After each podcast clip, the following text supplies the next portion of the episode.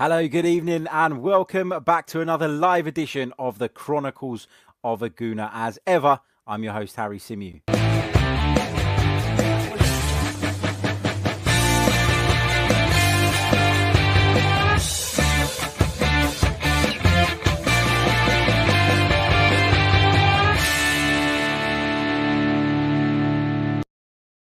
Hello, good evening. Welcome back to another live edition of the Chronicles of Aguna, the Arsenal podcast brought to you guys by Manscaped.com.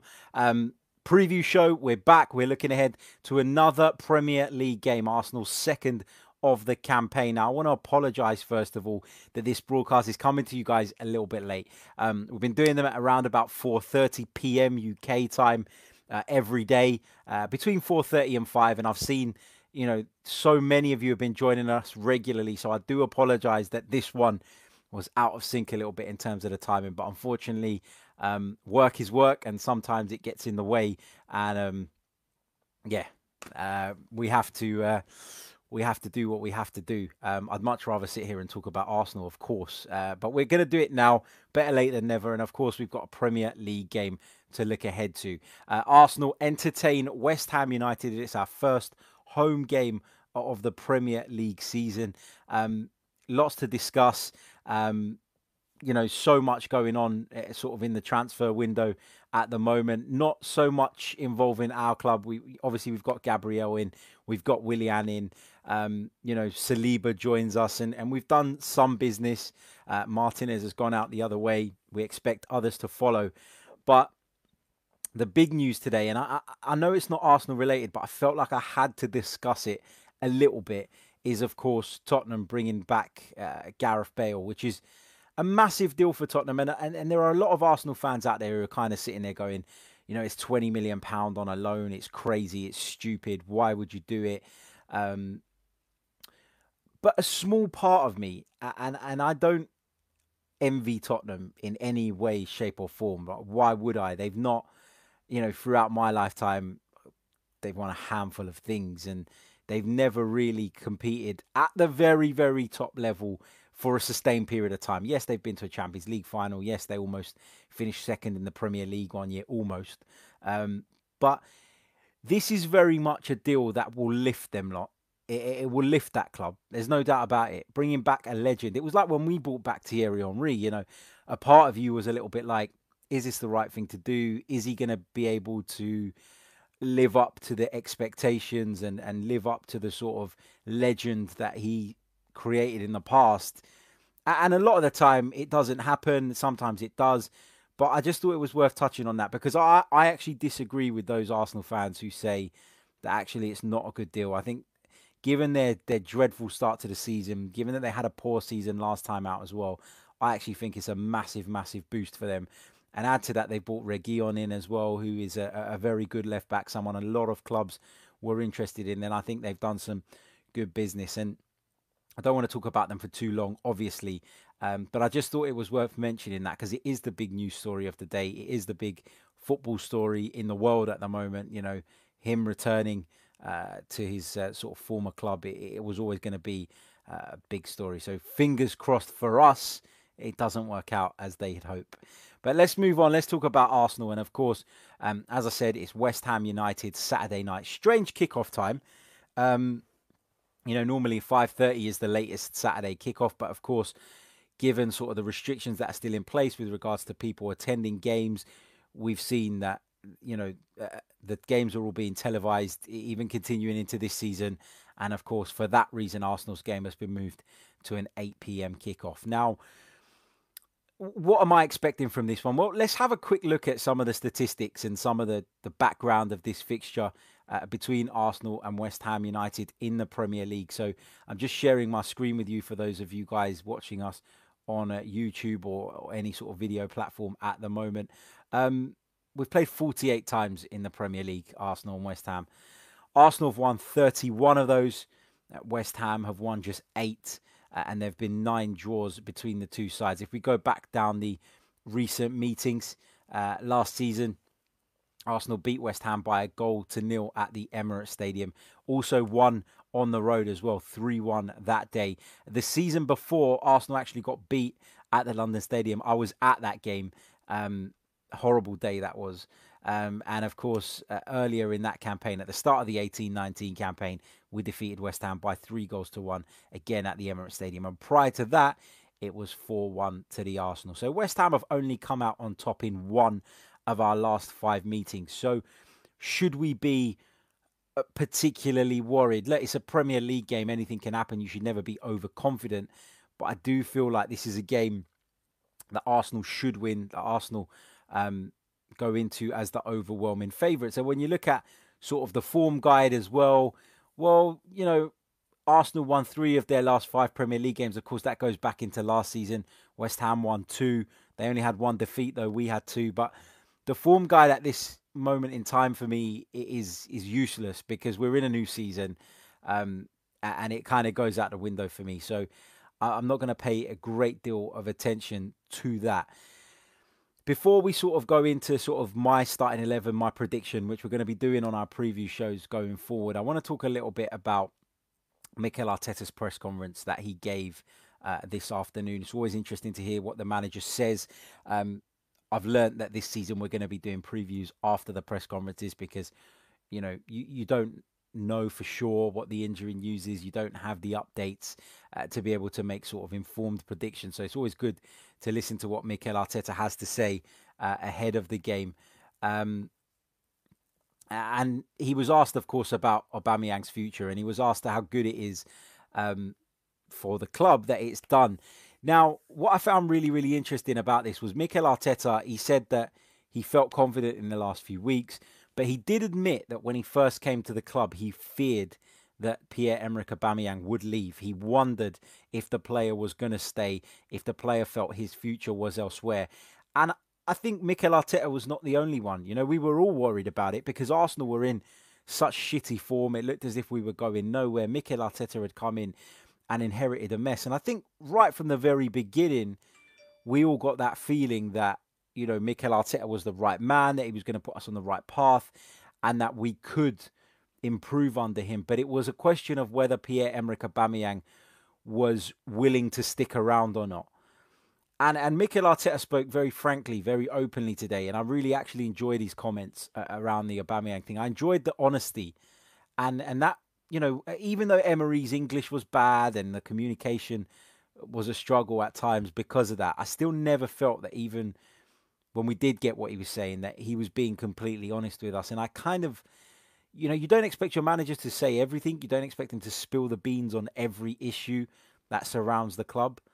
But that sort of honesty when it's possible to give the fans the full story, I found really, really refreshing.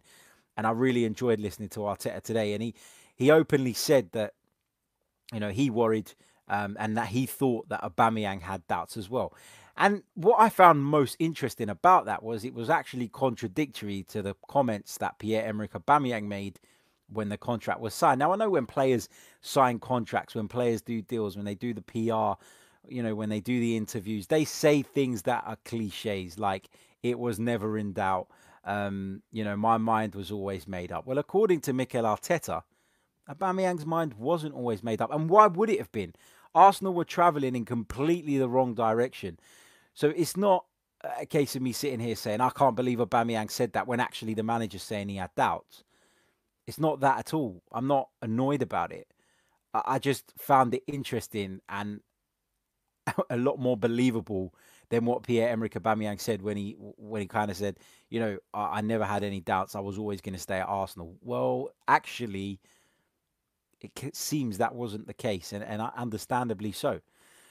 He spoke about a variety of other topics as well, and he spoke about how, you know, how he has enjoyed working with him, how they have a really transparent relationship, how they've been very clear with each other, and how important Aubameyang was in his plans moving forward. I don't want to dwell on Aubameyang because we've talked about that enough this week. But Mikel Arteta made a point of saying that the club have really made a lot of effort here. So almost as though he's again trying to bridge that gap between the fans and the club, the owners, by sort of making it clear that actually Arsenal have really stretched themselves to make this Aubameyang deal happen. And, you know, we hear certain figures banded about, but we don't know how much of that is taken into consideration. Bonuses, I've read contradicting reports, so I'm not going to sit here and pretend to know exactly what it's costing Arsenal, because I don't. I'd be lying if I did.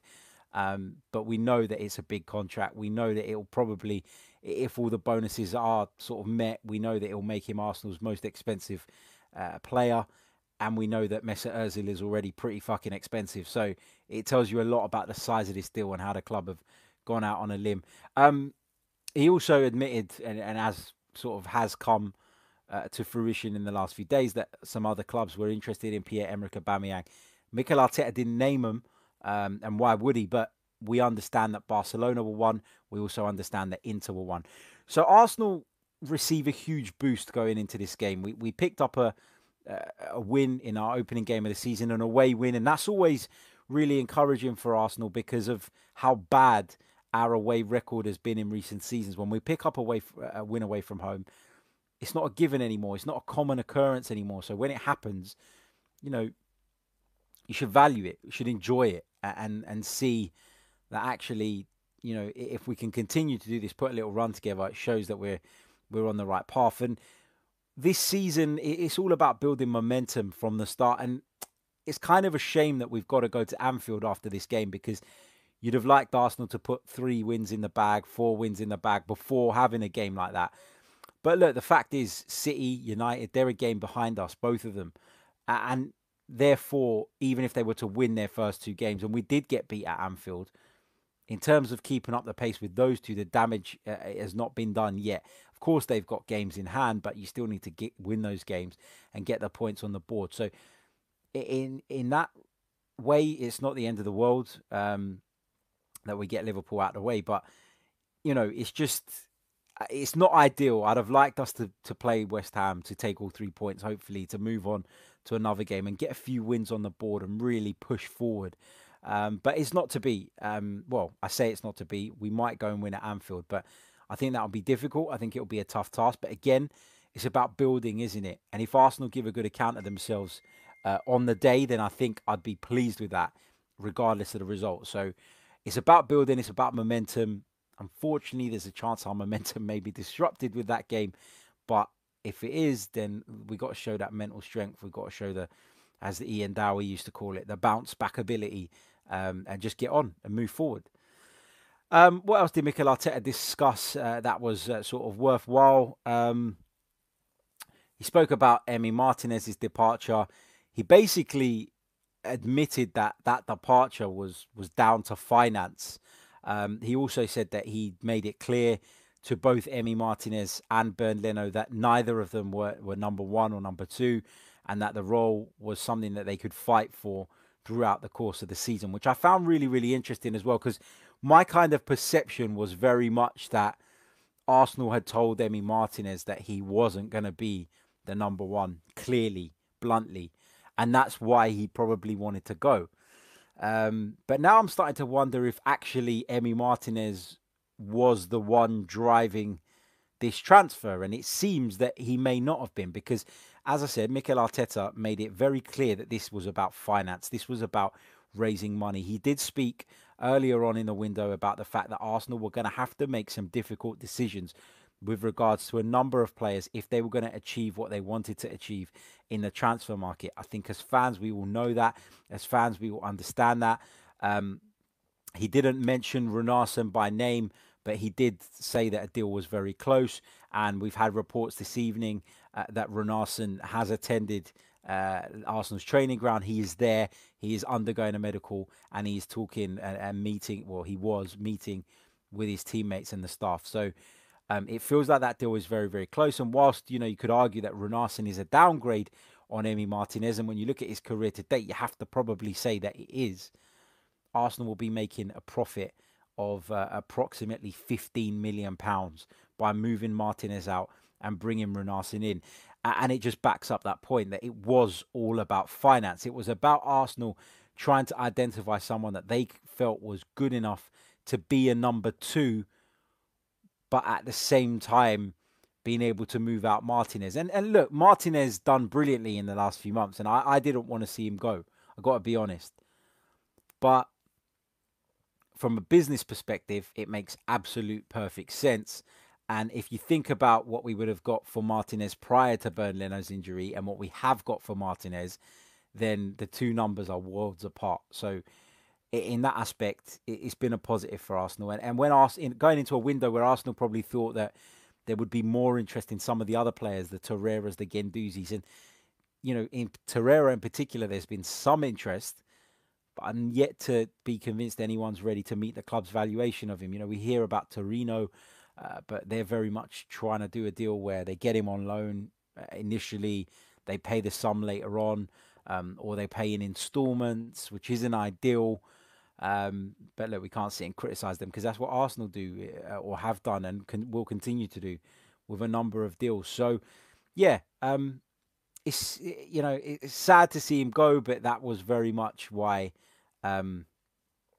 you know, Arsenal done that. He was asked about the big names who've been linked to in midfield. And, of course, Arteta, keeping his sort of integrity intact, was not going to sit there and talk about other people's players. He just said, sorry, unfortunately, I cannot talk about players that are not at our club, but I appreciate the question. I thought that was an interesting comment. He was asked about Mesut Ozil. Surprise, surprise. Could he be involved? He said, I think they've all been training really, really well, and the spirit at the training ground is great, and we are happy because everyone is pushing each other. So let's try to maintain that. Mikel Arteta taking the opportunity to sidestep that question about Mesut Ozil. He doesn't want to answer it. He doesn't want to get involved in that Mesut Ozil crap, that debate that has been raging on among Arsenal fans and among everybody else. For years and years now, it's just, it's draining, it's tiring, it's boring. So let's not spend too much time on it.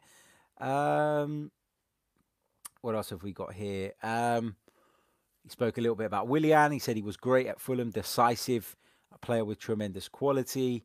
And yeah, I mean, he was asked, of course, we spoke a little bit about it. He was spoke about Bale. What that means. He said the Premier League in its history has always had the best players in the world. And I think Gareth has been one of the most significant names that left the Premier League years ago to go to Spain. So I think it's really positive to bring really important players back to the league, and it'll be a challenge because we know at his best what he can do. So, yeah, you know, there is lots and lots sort of different subjects that he went through. He spoke a little bit about Jack Wilshere. We're not really going to go into that. David Luiz is available tomorrow, but I'll come on to talk about the team news in a little bit more. He was asked about Reiss Nelson, who could be on his way out of the club on a loan deal. He was asked point blank on whether Reiss Nelson will go out on loan, and he said, I think they'll realise the competition we have in forward positions. I already spoke with Reiss about it, and I like the way he's training. I think we both agree about how much he's improved in the last few months, and he's going to carry on pushing himself and the rest of the team. He needs to be ready because in football, unfortunately or fortunately, things don't take 3 months to change. It can take 3 minutes, and you have to be ready when that opportunity comes. So he never said that the guy was going. He suggested that an opportunity could come along for Reiss Nelson this season and that he's got to take it, which is, you know, absolutely right. Let's move on to sort of the team that I would go with for tomorrow night's game. Of course, we've spoken through the press conference. If you're joining us a little bit later, feel free to scroll back afterwards and check it out. Get your likes in. Let's have a quick look on YouTube at the moment. How many of you have liked the stream? And again, I apologise for the fact that this broadcast is going out a lot later than it should have, really. But smash the like button if you haven't already. Big hello to everyone in the live chat box. Get your questions in as well. If you've got any questions, put them in the chat box. Put a Q at the front of your question so that I can pick it out. And let me go through my starting 11 for tomorrow, and then I will come back to the chat box. So get what you need to get in there now. Right, just going to share my screen with those of you who are watching us on YouTube. There you go. Right, so as you will see, my team is exactly the same as the one that played at Fulham. Now, a couple of question marks in here, and you'll probably want to know why I've stuck with some of those players, and I'm going to explain it. I want to talk about about some of those issues and why I've gone sort of the way I've gone. So Bern Leno, without doubt, is Arsenal's number one now. Of course, we've been speaking about that. Emi Martinez is gone now. I don't think anybody thinks that Matt Macy is ready or has convinced the coaching staff that he's ready to step into a Premier League game just yet. Runarsson, who we believe is very, very close to joining Arsenal, has yet to join Arsenal.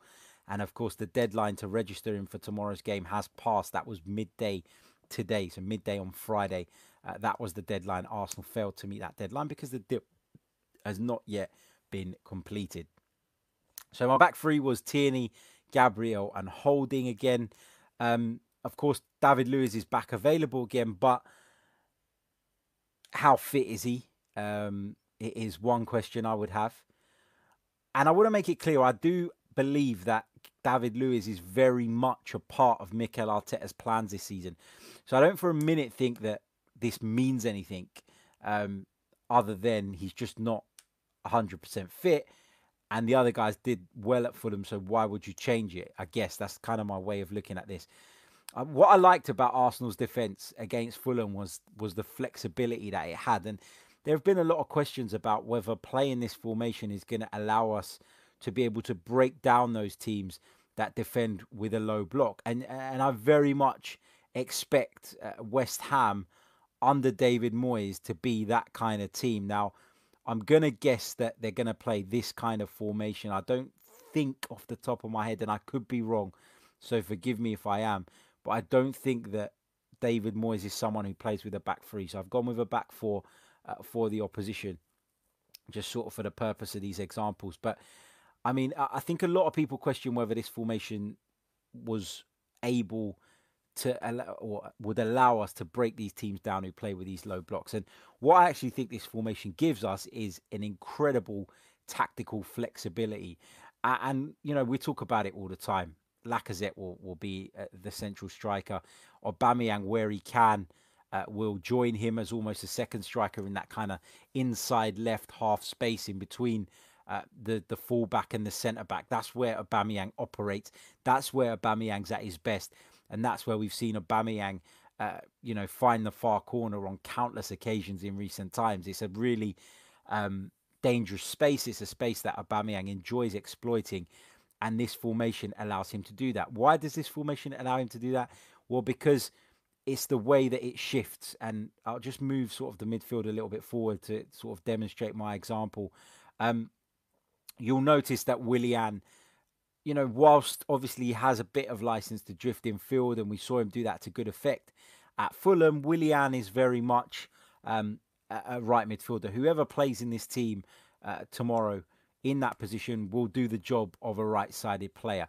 Whereas on the left-hand side, it's a completely different proposition. And if you remember when Mikel Arteta first come in to Arsenal, I used to describe the team as lopsided. And this is what I meant by it. The system is not symmetrical. Is that the right word? Where it's the same on both sides? It's not symmetrical. You've got one side operating in one way and the other side operating in a totally different way from a tactical viewpoint.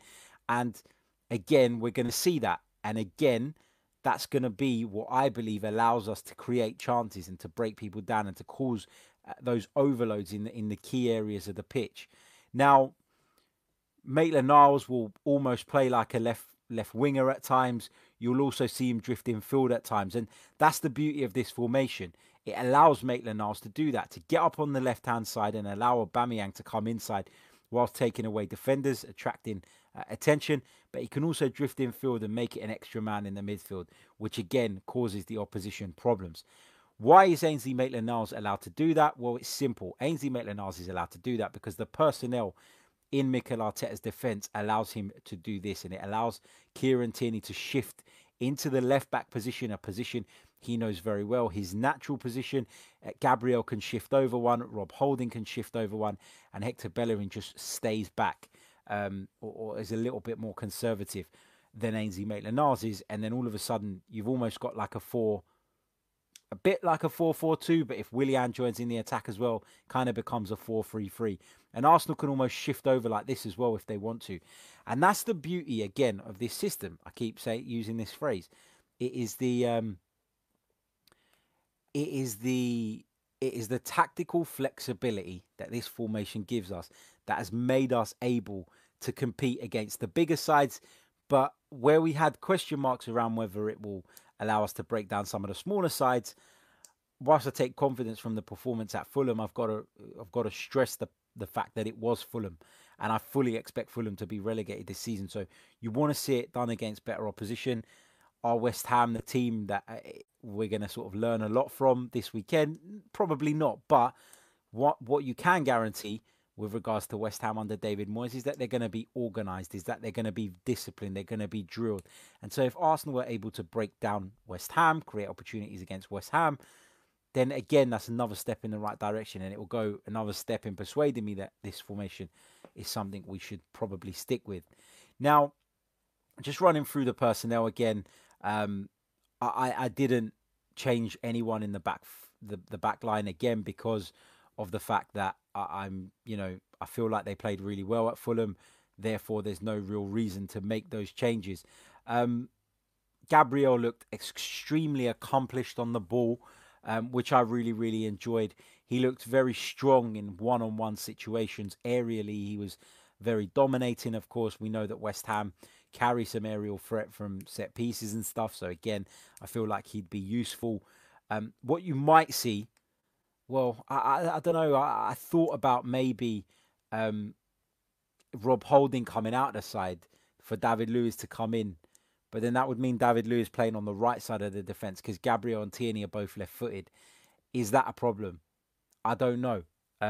Mikel Arteta has been very, very clear that he wants left-footed centre-backs to play on the left-sided position. So if David Luiz did come in and replace Rob Holding, you think it wouldn't make sense for Gabriel to then move into the right central defensive position given he's left-footed. So I'd stick with this for now. For tomorrow's game, I'd start with that. We know that David Luiz is touch and go. Mikel Arteta says he's available, he's feeling better. But considering we heard last week that that injury could potentially be something he was out with for months, I think it's probably safer to leave him out of this one. And as I said, Tierney's comfortable on the ball. We'll shift into that left-back position. Gabriel's very comfortable on the ball. I thought Rob Holding looked pretty good at Fulham as well. So I would stick with that. Those are my reasons for selecting that back line. I think with David Luiz coming in, unless you're going to move Tierney into a left wing-back position, it becomes a little bit too left-footed there and a little bit lopsided for me. And I don't see that as being a major, major issue. I've never really seen it as a major, major issue when centre-backs have to play like sort of slightly on the wrong side. But given how Mikel Arteta banged on about it and how important it was to him to get a left-footed defender in when he bought Pablo Mari, then I feel like he would probably be less inclined to make a selection like that. So that's the back three I'm going with. Ainsley Maitland-Niles, as I've been talking about, I think he's done really, really well in that role. Funnily enough, I didn't think that he had his best game last weekend, but he was still effective. And he was effective because of the role that he was playing, because of what this role allows him to do. It allows him to get into certain areas in which he can impact the game. It allows him to become that spare man. And as I said earlier on, if he drifts into the midfield, he becomes that spare man alongside these two. If he gets up front, going down the left-hand side, he attracts attention over there and he becomes a spare man in the attack. Someone that they probably, well, the opposition haven't accounted for, particularly if Aubameyang starts from a wider position here and attracts the attention of the fullback and then comes inside. Well, you're not just going to let Aubameyang go. And by Aubameyang taking that player with him, we create this overload on that far side. And Ainsley Maitland-Niles will get in a position where he can cross, where he can pick someone out. Granted, his deliveries haven't always been great there, but it's still creating that overload. It's still creating a problem for the opposition. So he stays in that role for me at the moment. Until we're in a position to move Kieran Tierney out of the back three, then Ainsley Maitland-Niles stays there for me. Hector Bellerin, I think he's improving week on week. I think we're starting to see something closer to the Hector Bellerin that we all loved all those years and the Hector Bellerin that we all like to see. So he continues. Granit Xhaka continues. Really, really important player for Arsenal. Someone that has had his fair share of criticism in the past, but I think has become a linchpin of this team and has proven under Mikel Arteta that he is a very, very key member and key player, and someone that I believe will be on the team sheet pretty much every week. Alongside him, I went with Mo Elneny because, quite frankly, he's done fuck all wrong since he's come into the side. He's been steady. There's a bit of a steady Eddie is Mohamed Elneny. You're not going to get anything spectacular out of him, but he patrols the right areas. He defends well. He uses the ball. I'm not going to say with much imagination, but he uses the ball effectively. He recycles possession. Physically, he's a presence as well. And, you know, I thought he was actually really unlucky not to score at Fulham. I thought he showed some really good composure on the edge of the box when he took that touch, took it away from the defender and then went to sort of reverse it back across the goal. And he completely wrong-footed Rodak in the Fulham goal. But fortunately for them, a defender got a block in. But yeah, Elneny stays in the side for me. Look, Danny Ceballos is back, but he's got to earn that place back. You know, of course, you can take into account how they've been performing in training throughout the week, and only Mikel Arteta will know that. I'm not privy to that information, but I can only base it on the games I've seen. Front three, Aubameyang, standard, guaranteed starter, captain, main man, talisman. Hopefully he'll be sort of buzzing now that there's not going to be any talk about his future anymore. Alexander Lacazette through the middle, who I think has been really impressive in his last few performances, playing that false nine role. Being a nuisance for the central defenders, causing all sorts of problems. So Lacazette through the middle for me. And I went with Willian because how can you drop him after that display? I thought it was sensational against Fulham. I thought it was really, really good. And he showed all the qualities that made Arsenal or persuaded Arsenal to bring him in and to offer him that 3-year contract. So, yeah, that's my side. And it's unchanged from the side at Fulham. And I know you're probably looking at this and going, well, why has he spent all that time? He could have just said it was an unchanged side. But I wanted to explain my reasons for those selections and sort of my thinking behind those choices. Of course, Mikel Arteta may do something completely different. I can't, you know, I can't see the future. I'm just going with what I think would be the right side. So that would be the right side for me. In terms of predictions, I'm going to go with an Arsenal victory. I'm pretty confident that Arsenal will have too much for West Ham United. I've gone with a 2-0 Arsenal win on 90 Min earlier this week, so I'm going to stick with that. Let me know your predictions in the live chat box as well. We're going to come over to the live chat box now and take some of your comments. A big hello to Jamie, to Tiho, to Melvin, to Damien, to Jamie. Well, Jamie again says the stream was scheduled for 9, yeah, I had the stream scheduled for 8, but as I said, work got in the way, and then it automatically changed to 9. I didn't change it to 9. I was back by 8:15, so I wanted to do it as soon as possible. Big hello to Kari Tanninen from Espoo in Finland, to Rest. Big hello to the Arsenal Granny, to Hugo Brito from Vancouver, Canada. Let's see what else. Clive, just touching on that Bale stuff. We were talking a little bit about that earlier on, and I'm conscious of not making this a show about Tottenham and Bale, but it is something that is newsworthy. It is a massive story, and yeah, I think it's a great deal for Spurs as well, and it's the lift that it gives to the club as well. And you know, nobody, I don't think, is expecting Bale to come back and be the Bale that left the Premier League all those years ago. But well, you know, you could argue he's improved at Madrid, but as in, he's not necessarily at the peak of his powers anymore. Maybe we're looking at a Gareth Bale who isn't the Gareth Bale that won the Champions League with Real Madrid. Fine. But it's the boost, it's the lift it gives the club. And at a time where they were giving, actually, their chairman quite a bit of grief this week, you feel like he's gone some way in saving face by doing this deal. Right, let's go to your questions. Joe says, how far do you think we can go this season? And do you think Willian will play more or outplay Pepe? So in terms of how far I think we can go this season, I think it's really hard to say until the transfer window slams shut. Until we know not only what shape we're in, but what shape our opponents are in, those who are going to be competing alongside us. If you're asking me now at the current time what the state of play is with regards to how we're doing and how I think we can finish, I still think that even with this Arsenal squad, we've got to be aiming for the top 4. I think we'll probably just about miss out unless we make some further additions. But I feel like that has to be the aim. Right? You aim high, right? You don't aim for for low. So you aim high, you aim for the top four. But as I've been saying throughout these last few months, if Arsenal were to miss out on the top four by 1, 2, 3, even 4 points, that would be a massive improvement on where we were last season. And you've got to be a bit logical. You've got to be understanding. You've got to be realistic and say, you know, it is a tall order. We're not talking about a league where there's just 2 or 3 powerhouse teams. You know, we're talking about Manchester City, Liverpool, Manchester United, Chelsea, Tottenham, Arsenal.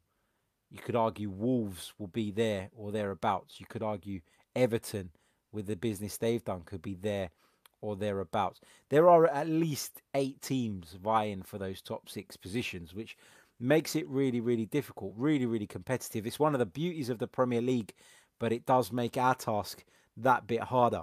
Do I think Willian will play more or outplay Pepe? I think they'll both be used a fair amount. You know, we talked about Willian being in really good shape for his age and that he's expected to figure quite a bit. But ultimately, we are talking about someone who is going to need to be protected a little bit by the manager, given the number of games we're going to have. And, you know, being in the Europa League again, we're in the Carabao Cup, we're in the FA Cup. You know that there are going to be a huge amount of games for Arsenal to contend with, and everybody's going to get a fair crack. And I do believe that under Mikel Arteta, it's going to be a case of you get your place, you play well, you keep it. You don't play well, you lose it. And it's as simple as that. So, yeah, I think they'll both figure quite a bit. Callum from sunny Glasgow, he's going with 3-1 to the Arsenal. Yeah, I think you're not the only one that thinks Arsenal are going to win. 3-1 is a fair shout as well. Clive, just on my team selection, he says, I would put Xhaka, Ceballos, Pepe and Willian in midfield. Let's smash West Ham United. Let's see what else we've got here. Carrie asks, should Arsenal get a younger coach to work with Arteta, who could be the next great one, like Arteta was when he worked with Pep in Man City? It would be nice if someone became available that Arsenal felt could add something to the staff, to add to the team. I believe that Mikel Arteta's brought in his own people. Well, I know he's brought in his own people already. And I believe that he would have done that with a view to them progressing, with a view to them being assets to the club for the longer term. So, yeah, I mean, it would be nice, but not essential, if that makes sense. I really feel like it's about Arsenal now. We need to get to where we need to get to. And the other things, they're kind of luxuries. You know, if you get another coach, it's great, it's nice. But ultimately, it's about getting getting our sort of selves to where we need to be. And if it means we use experienced coaches who know what they're doing, because that's what Mikel Arteta feels is best, and that's the way to go for me at this moment in time. Helgi says, question, how do you think the scoreline will be tomorrow and who will score the goal? So I've gone with an Arsenal 2-0. Goal scorer, Aubameyang. Gotta be. I'll go Aubameyang, Lacazette. There you go. Let's see what else we've got. Big hello to DJ Funksy. Finally caught us live. Keep them coming. Thank you for tuning in, mate. Glad to have you here tonight. And fingers crossed we take all 3 points tomorrow and we'll all be in a bloody good mood. Let's see. Jay Bowling asks, Harry, is there any news on Houssem Aouar yet? Arteta refused to speak about it in the press conference. There were some comments from somebody at Lyon. I think it might have been the president, who said that he didn't think Aouar was joining Arsenal because a bid has not come in yet. I've had some sort of information this evening by way of sort of text message from a usually, and I stress the word usually, reliable source, that Arsenal have made an offer now, or at least readying an offer of around about £42 million, and that deal is going to be done now. Still a long way to go, and I've got to stress the point that I'm not in the know. It's what I've been told. I'm repeating it to you guys. But again, I would be sceptical about that. I would remain open-minded, because you never bloody know with this stuff. So much can change. So much can happen overnight. You know, so yeah, I'm still relatively confident that the deal will get done. I'm still confident that we would land one of our midfield targets, as I've been saying throughout the course of this transfer window. 2, I think, is a bit of a stretch.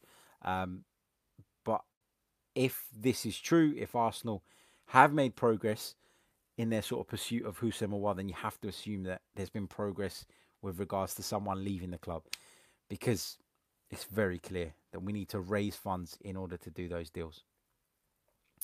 Let's see what else we've got here. Just scrolling through your live comments. Neon Panda says, any update about Ozil for tomorrow's match? I touched on it a little bit earlier on. Mikel Arteta said in his he just dodged the question. Mikel Arteta completely dodged the question about Mesut Ozil. I can't see him being in the squad. I really can't. I'd be very surprised if he's even on the bench, which I think is a bit of a shame, because, you know, there is a player in there. There is a player who can offer us something, but it's clear that the relationship has broken down and that he's not seen as being fit for purpose anymore. And it feels strange when you're paying that sort of money to someone for them not to, you know, not to feature, not to impact games, not to give you anything. And I do look at the bench sometimes, and I feel like when I look at the bench, I say to myself, come on, man. You know, he's better than some of those players. That does come across my mind a lot. You know, it does. But obviously, you know, is what it is. Is what it is. I don't see that situation changing. I don't see that situation being resolved. So there you go. Harry asks, hi, Harry, would you take 70 million for Pepe? Yeah, I would. I would. I think Arsenal have seen some of their younger sort of wide talents develop significantly in this last 12 months or so. And, you know, I like Nicolas Pepe. I think he can bring something to the team. I was a little bit sceptical at first. I was a bit concerned by some of the early performances we saw from him. But I thought he got better as the season went on when he did play. Certainly a player in there. But 70 million would allow us to do some really major business and to do some surgery in some areas that are, I believe, more urgent than on the flank or more in need of attention than the wide positions. You take into account that Martinelli's coming through, that Saka's coming through, that Nelson's there, that Willian has come in now, that Aubameyang is playing from one of those flanks. And you just kind of do think to yourself, actually, you know, 70 million for someone like Nicolas Pepe would do us the world of good. So yeah, I would take that. I've got to be honest. Let's see what else we've got here. Charlie Lord says, evening, mate. Who do you think we need more out of Partey/Aouar? With the recent performances of Elneny, do you think it will be Aouar who we target more? I've always leaned towards Thomas Partey, just because, and I say it over and over again, but because I know more about him. I've watched him more. I can make a more informed judgment on a player that I've watched regularly over someone I haven't watched regularly. I don't watch French football, so I've got to be honest. I'm very much into my Italian football. I watch a fair amount, I would say, of Spanish football. But outside of the Premier League, my interest really is Serie A. And because of that, you know, I can't say that I know a massive amount about Houssem Aouar. But yeah, I still lean towards Thomas Partey because I feel he brings you more in terms of physical presence. And I feel like that's what Arsenal need. I feel like Arsenal would want to be in a position where they can play with three forwards without them ever worrying about sort of what they're doing behind them. A bit like Liverpool do, where they're very much reliant on those three to provide goals. But they can do that because they have that freedom, because they know there is a solid midfield sitting in behind them. Sort of covering those spaces, fit enough to cover the ground, to cover the distance. So yeah, I think I think Partey would be the one for me.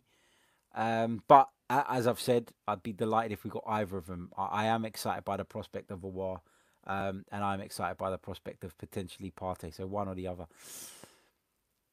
Do I think the performances of Mohamed Elneny will impact that? No, I don't. I think if Elneny continues to play the way he is, he'll be a welcomed addition to the squad in terms of someone who can fill in when needed. You do feel like he will, you do feel as though Mohamed Elneny can be trusted in a Europa League game, for example, in a cup game, even in a Premier League game, that he would do you a job. As I said earlier, it's never going to be spectacular. It's never going to be progressive. It's never going to be game-changing. But there is a certain standard at which Mohamed Elneny performs consistently. And so I think he's a useful player to have within the squad, yeah. Kungu Simon says, do you think Saliba will play tomorrow? Hello, Harry. Thank you for your presentation, bro. It's... Love that. I'm pretty sure, and I just want to double-check this, that William Saliba played for the under-23s. And I'm just double-checking that because I'm pretty sure, yeah, William Saliba played for Arsenal's under-23s tonight against Brighton and Hove Albion in the Premier League too. So William Saliba will not be involved tomorrow. He's not going to play under-23 football and then play for Arsenal the next day. I'd seen that earlier on and I just had a bit of a blank moment and I just wanted to double check before I went out and said that. But yeah, some of you guys are commenting and backing that point up that Saliba played 90 minutes with the under-23. So he's not playing tomorrow, but I guess that another 90 minutes in his bag will be good, and we hope that moving forward he will be fit enough and ready and raring to go to play a part in our Premier League campaign as well. And I think it will be sooner rather than later. One final question I'm going to touch on, and then I'm going to give you a quick message from our sponsors, and then we're going to lock it off from there. Friday night, go and enjoy your evenings. I'm sure you've got better things to do than listen to me ramble on. Smith P says, question, why are we so pessimistic about achieving great things this season? Fans need to show more faith. Chelsea were placed 10th in 2015-16 before winning the league in 16-17. I don't want to say that I'm pessimistic because I don't think I'm pessimistic. I think I'm realistic. And I have said it for ages. I feel like we need to make significant strides in order to finish in the top four. And a lot of those strides are going to be dependent on the transfer business that we can do.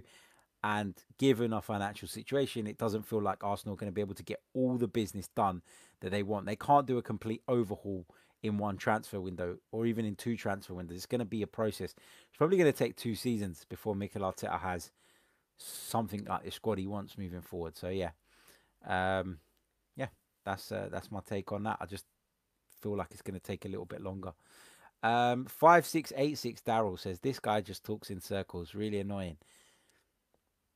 Maybe it's annoying, but there's plenty of people tuned in. And ultimately, if you don't want to watch it, you don't have to. The fact is that you are watching me on a Friday night. So if it's that annoying, question why you're not doing something else. But there you go. Anyway. Right, let's bring you guys a quick message from our sponsor. And, of course, our sponsor is the very brilliant Manscaped.com. If you want to get your body hair looking as sharp, as tidy, as neat and as trim as the Emirates Stadium pitch, then why not check out the Lawnmower 3.0. Fantastic product. Very popular product, and I've seen that they've become partners with Wolverhampton Wanderers yesterday. So there's clearly... big promotion going on. Manscaped are getting themselves out there, and why not? It's a fantastic brand, and as you will see rolling across the bottom of your screens now, if you enter our discount code ChroniclesAFC, you'll get 20% off and free shipping on your order. So that's ChroniclesAFC in capital letters. Check them out, have a look. They sell other products as well. Check out the website, Manscaped.com. And we thank them for supporting this podcast, because without their help, it wouldn't be possible to do as much content as we are currently doing. And at the moment, we're bringing you daily content, and each of the days of the week, sometimes we'll throw a weekend in there as well, depending on what's going on. Right. Topher says, hit the likes. Please do smash that like button. If you haven't already, subscribe to the channel if you're new. We are very, very close to hitting 9,000 subscribers on YouTube. So we're almost there. I think we were about 100 off when I jumped onto this stream. I had a quick look. So If you're new to the channel, please hit subscribe. Really, really appreciate it. And we're going to be back very, very soon. Thank you to everyone in the comments. Thank you to everyone watching on Facebook, Twitter, YouTube, listening on the audio. Love you all. And we'll be back on Sunday, looking back at Arsenal's game against West Ham United. So until then, take care. Have a great weekend.